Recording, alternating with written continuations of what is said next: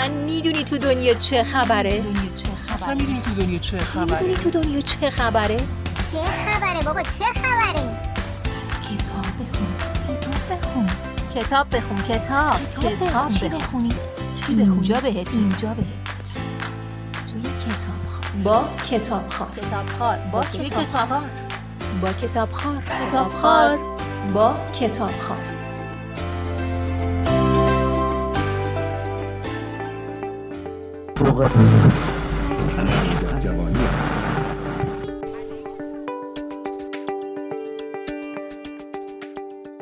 سلام. اول می‌خواستم توی این هفته یک کتاب از ادبیات افغانستان رو معرفی کنم اما دو هفته پیش خودم کتابی رو خوندم که تصمیم گرفتم توی این اپیزود درباره اون کتاب صحبت کنم. این اپیزود یه اپیزود فوتبالیه و من می‌خوام توی این قسمت از کتاب فوتبال علیه دشمن براتون بگم.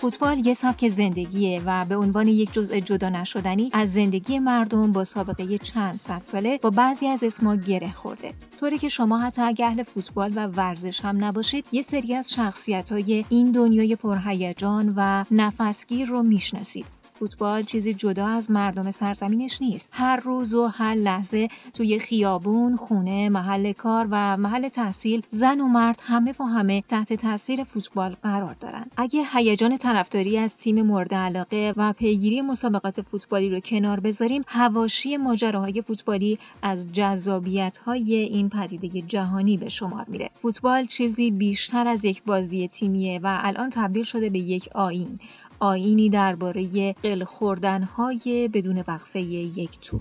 کارو تکرار می‌کنه. مسی هم که پاساش دیگه اصلا حرف نداره. در وسط زمین حالا خودش پا به توپ میشه. مسی از حرکات مسی رو داره انجام میده و این توپ از کنار دروازه به بیرون زده. عالی کار می‌کنه. فوق العاده است. میلیتو و توی دروازه.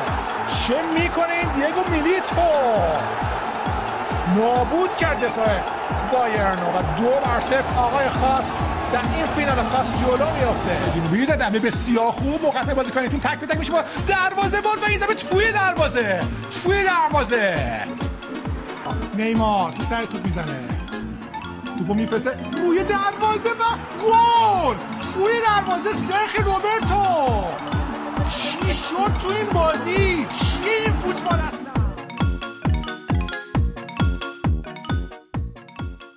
کتاب فوتبال علیه دشمن با عنوان اصلی فوتبال اگنست انمی نوشته سایمون کوپر در سال 1994 منتشر شد.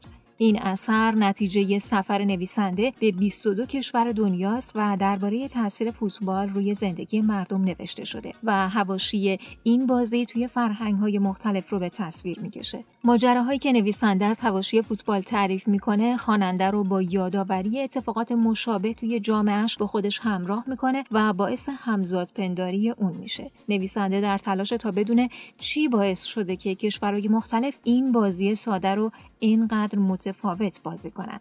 این کتاب در سال 94 موفق به دریافت جایزه کتاب ورزشی برتر سال مؤسسه ویلیام هیل شد که این جایزه به بهترین کتابهای ادبیات ورزشی تعلق می‌گیره. کتاب فوتبال علیه دشمن در 21 فصل نوشته شده و در طول اون سایمون کوپر در ارتباط با مردمی قرار گرفته که یا اوقات فراغتشون پا به توپن یا اینکه جلوی تلویزیون تیم مورد علاقهشون رو تشویق می‌کنن هر فصل با یک روش متفاوت به یک حادثه تاریخی اشاره می‌کنه. ممکنه که این حادثه توی جام جهانی اتفاق افتاده باشه. جذابیت کتاب در اینه که هر فصل ضمن کوتاه بودن ماجرای تاثیرگذاری رو روایت می‌کنه. توی فصل اول کتاب و توی بازی بین تیم آلمان و هلند جنگ جهانی دوباره به تصویر کشیده میشه. ماجرا طوری بیان میشه که انگار جنگ بین دو کشور آلمان و هلند هنوز تموم نشده و توی این مستطیل سبز فرصتی فراهم شده برای تلافی کردن. با همین روی کرد توی فصلهای بعدی به نقاط مختلف دنیا سفر می‌کنیم و خاطره های خاصی رو از بازی های معروف و بازیکنهایی که اصول شدن برای ما مرور میشه.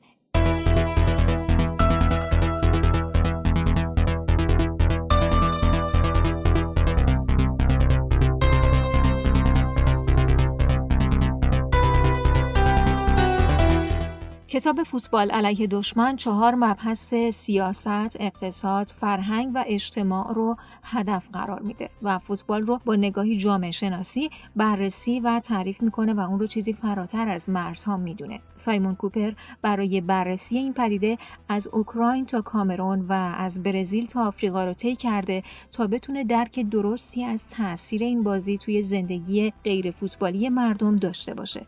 او در این اثر نقش عجیب فوتبال رو در به هم پیوستن یا از هم جدا شدن ملیت ها نشون میده و از اون به عنوان حکم مرگ و زندگی برای بعضی از مردم یاد می‌کنه. تلاشای اون اشتراک ترسناک بین فوتبال و سیاست رو هم روشن می‌کنه. به خصوص توی دوران حادثه 11 سپتامبر امثال بن لادن به شدت دقدقه های فوتبال رو داشتن. پشت جلد کتاب اینطور نوشته شده. فوتبال چیزی فراتر از محبوب ترین بازی جهان است. برای میلیون ها نفر فوتبال حکم مرگ و زندگی را دارد. و یک زبان بین المللی است. فوتبال به تعبیر پله بازی زیبایی است که جنگ ها را آغاز می کند و به پایان می رساند. جرقه انقلاب ها را می زند و خیلی از دیکتاتورها را هم در قدرت نگه داشته است.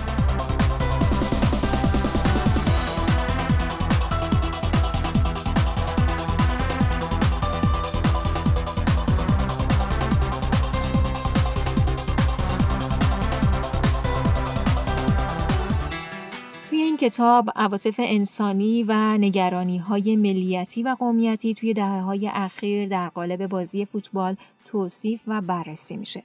از طرف دیگه زندگی آدم ها با ظرفیت های مختلف توی نقش مثل بازیکن، مربی، گزارشگر یا هوادار به چالش کشیده میشه. نویسنده این کتاب اتفاقات تاریخی و تاثیرگذار زیادی رو انتخاب کرده و اونها رو با وارد کردن به مستطیل سبز بازخوانی می‌کنه. این کتاب منسجم و داستانوار نوشته شده. مخاطب احساس می‌کنه که واقعا توی اون لحظه روی سکوهای ورزشگاه نشسته و بازی تیم محبوبش رو با تعصب فراوان تماشا می‌کنه. با باخت ها ناراحت میشه و از برد تیمش اشک شوق میریزه. توی تمام ماجراهایی که در هر فصل از کتاب روایت میشه یک نوع حس عدالت خواهی دیده میشه و همین باعث میشه که مخاطب هر بار خودش رو در کنار دسته مظلوم ببینه و مشتاقانه منتظر باشه که حق به حق دار برسه. فوتبال علیه دشمن ضمن روایت حادثه های مختلف تاریخ نگاهی هم به فرهنگ و آداب و رسوم خاص کشورهای مختلف داره. توی هر بازی مخاطب می‌تونه تصور کنه که واقعا به یک کشور متفاوت سفر کرده. های اون کشور رو دیده و کنار اونها به تماشای فوتبال نشسته. به خاطر همینه که میشه گفت خوندن این کتاب حس همزاد پنداری رو به شدت در خواننده بیدار می‌کنه.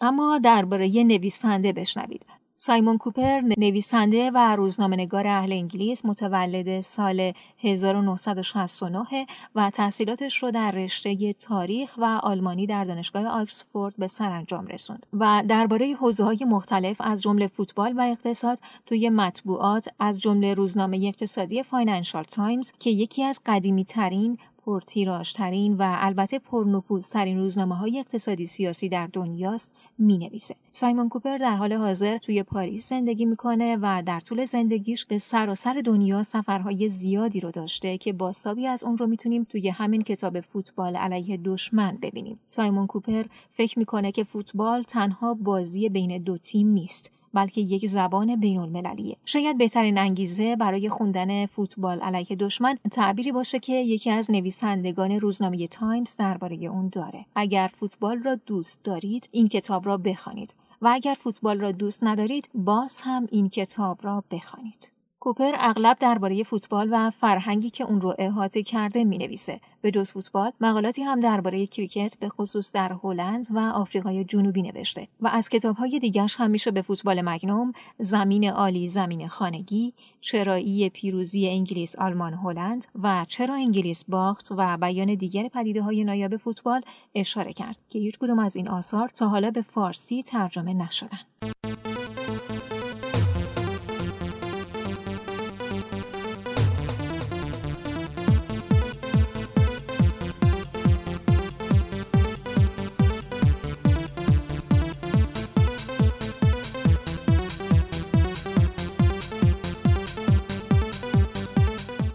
عجیب نیست که فوتبال می‌تونه تماشاگرانش رو تا نیمه های شب بیدار نگه داره یا اینکه اونها رو از راه های دور به استادیوم ها بکشونه. عشق هواداران فوتبالی برای حمایت از تیم مورد علاقهشون و اشتیاق به داشتن عکس با بازیکنهای تحسین شده یک جریان همگانی در تمام دنیا به حساب میاد. توی همه جای دنیا فوتبال با سیاست گره خورده. یادداشت‌های کوپر کتاب فوتبال علیه دشمن رو به یه سفرنامه فوتبالی تبدیل کرده که به دنبال فهمیدن تاثیر سیاست بر فوتباله. از این نظر فوتبال به عنوان یک ابزار کارآمد برای همراه کردن یک گروه بزرگ از هوادارهای فوتبال در برابر یک هدف مشترک یعنی همون دشمن استفاده میشه. بنابراین گاهی میشه نفرت تاریخی هواداران دو تیم رو توی بازی های ملی اون دو کشور دنبال کرد. از طرفی سیاستمدارها از راه محبوبیت این ورزش می‌خوان برای خودشون یه امتیاز سیاسی به دست بیارن و بازیکنها و مربیای مطرح هم سعی می‌کنن که با استفاده از شهرتشون به یه جایگاه سیاسی برسن یا اینکه یک حزب رو حمایت کنن رد این استفاده های سیاسی رو هم خیلی راحت میشه توی اخبار و حواشی همیشگی فوتبال دنبال کرد. نکته جالب اینه که این مسئله فقط مخصوص یک جغرافیای خاص هم نیست. کتاب فوتبال علیه دشمن به عنوان یک کتاب تحقیقی مورد تشویق و استقبال خیلی ها قرار گرفت. تحلیل رویدادهای فوتبالی با یک نگاه جامعه شناسانه و سیاسی به بعضی از لایه های پنهان فوتبال اشاره می‌کنه. همون ابعادی که سناریوهای رسانه‌ای با هدف جریانسازی فرهنگی مورد نظرشون باعث شد که به فوتبال روی بیارن. هرچند با گذشت بیشتر از 25 سال از زمان نگارش این کتاب و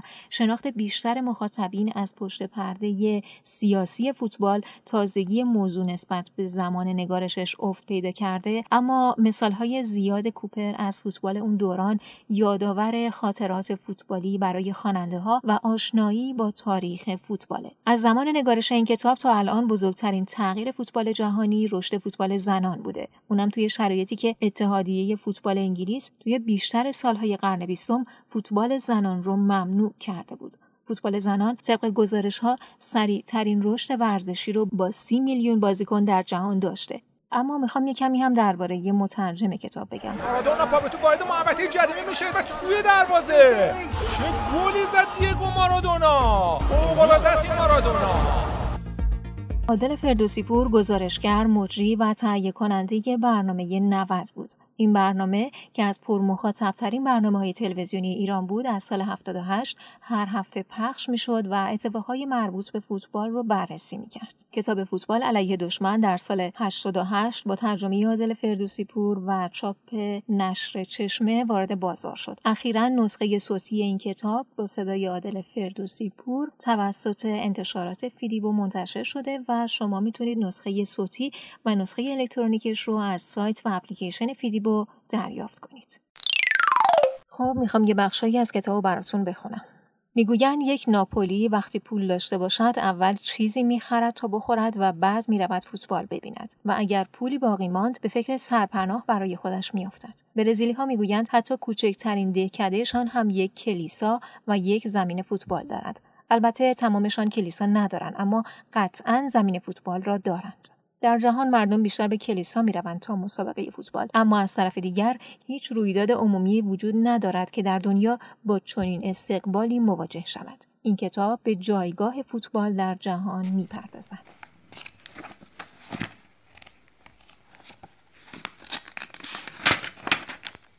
وقتی یک بازی برای میلیاردها نفر اهمیت پیدا می کند دیگر نباید فقط یک بازی تلقی شود. فوتبال هیچ وقت فقط فوتبال نیست. این ورزش جنگ به وجود می آورد. انقلاب می کند و مورد توجه مافیاها و دیکتاتورهاست.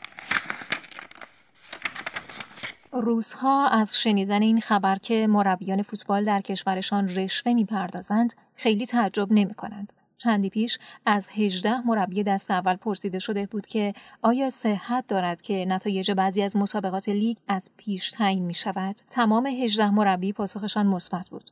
سوال بعد این بود که آیا تیم شما در چنین مسابقاتی حاضر بوده است؟ هر 18 مربی جواب منفی دادند.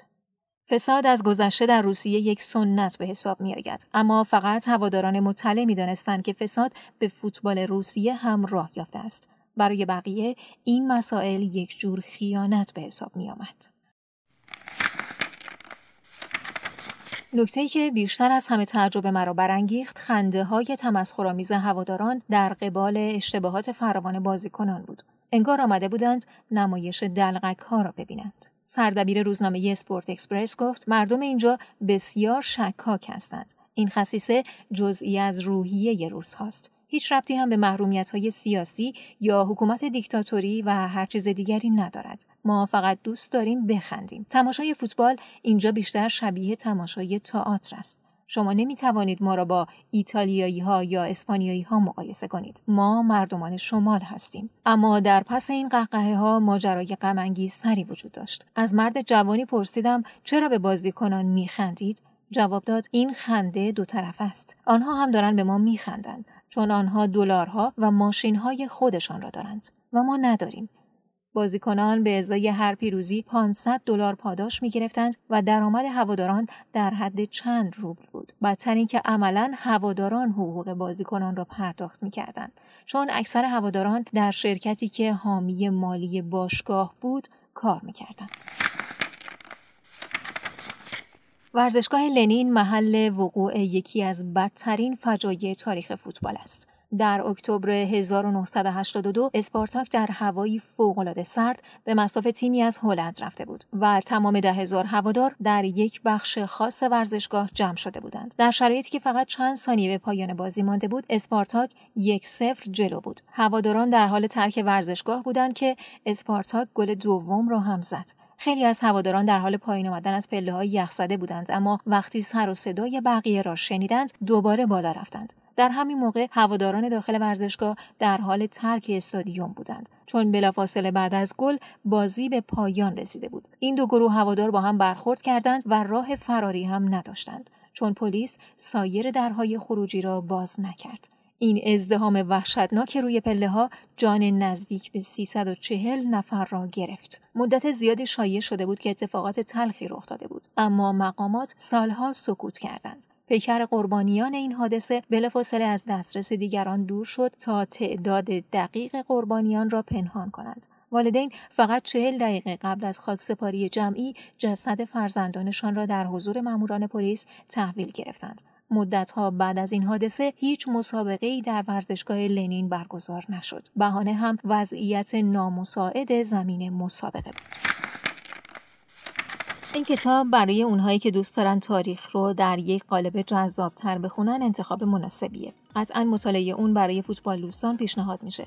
اگر شما عزیز فوتبال دوستی رو می‌شناسید، این کتاب می‌تونه هدیه ارزشمندی برای اون باشه. اما اگه فوتبال رو دوست ندارید، این کتاب رو با دید آگاهی از نحوه شکلگیری و تغییرات باورهای ملیتی جوامع مختلف بخونید. خب من بخشی از این کتاب رو به صورت PDF داخل کانال می‌ذارم. اما اگر مشتاق بودید که این کتاب رو به صورت کامل بخونید می‌تونید از انتشارات چشمه یا از سایت فیدیبو اون رو تهیه کنید. ممنون که توی این قسمت همراه من بودید.